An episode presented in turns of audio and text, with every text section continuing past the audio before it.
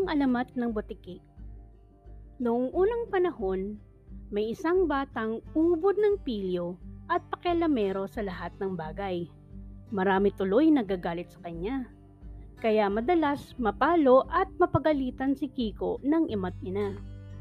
Gayunpaman, wala ring kadaladala ang batang ito na lalo pang tumigas ang ulo at wala pang galang sa matatanda.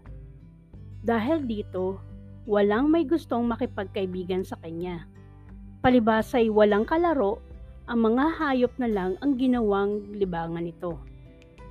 Ang maamong hayop ay nagiging mailap dahil sa pananakit ni Kiko.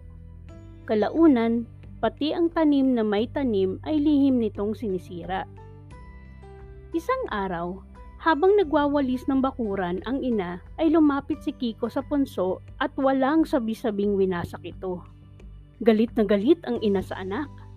Pagkatapos ay abot-abot ang kanyang paghingi ng paumanhin sa mga duwende. Mga nuno, patawarin po ninyo ang aking anak. Hindi na po siya uulit. Magbabait na po siya. Pangako po. Pinangaralang mabuti ng ina si Kiko na huwag uulitin ang ginawang paglapastangan nito sa punso dahil masamang magalit ang mga lamang lupa. Subalit kinabukasan, matapos isuga ang kalabaw ay bayawak naman ang napagtuunan ng pansin ng batang sutil. Sinundan nito ngunit nawala nang sumuot sa nakausling ugat ng puno. Hawak ng tirador ay sinaliksik ni Kiko ang buong paligid. Laking galak nito na magtagpuan ang maraming itlog ng bayawak at tuwang-tuwa na tinirador ang mga itlog. Biglang nagulat ang bata nang lumitaw sa harap niya ang isang duwende. Hoy, batang salbahe, bakit mo binasag ang mga itlog? Hindi mo ba alam na may buhay sa loob nito? Sa ginawa mong yan, kita'y parurusahan. Magiging kalahi ka ng bayawak. Wag po, maawa po kayo sa akin. Magpapakibait na po ako, Pexman. Nangangatal na sinabi ng bata.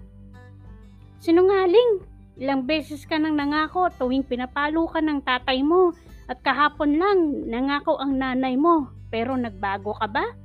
Ngayon, bilang parusa, ikaw ay hahalik sa lupa bago magtakip silim at dahil ikaw ay tao na nilalang ng may kapal, kaya sa tahanan ka rin mananahan.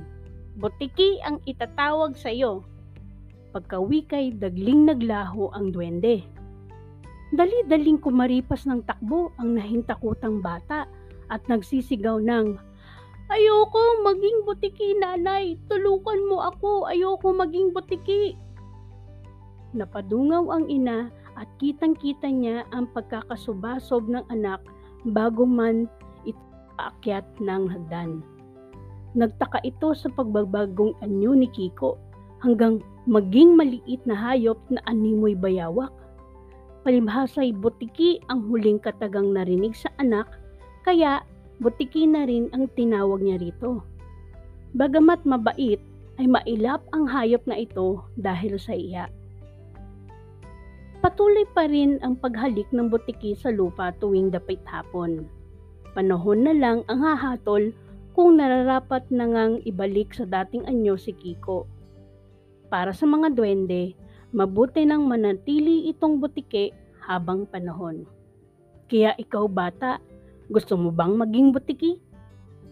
Ang alamat ng butiki.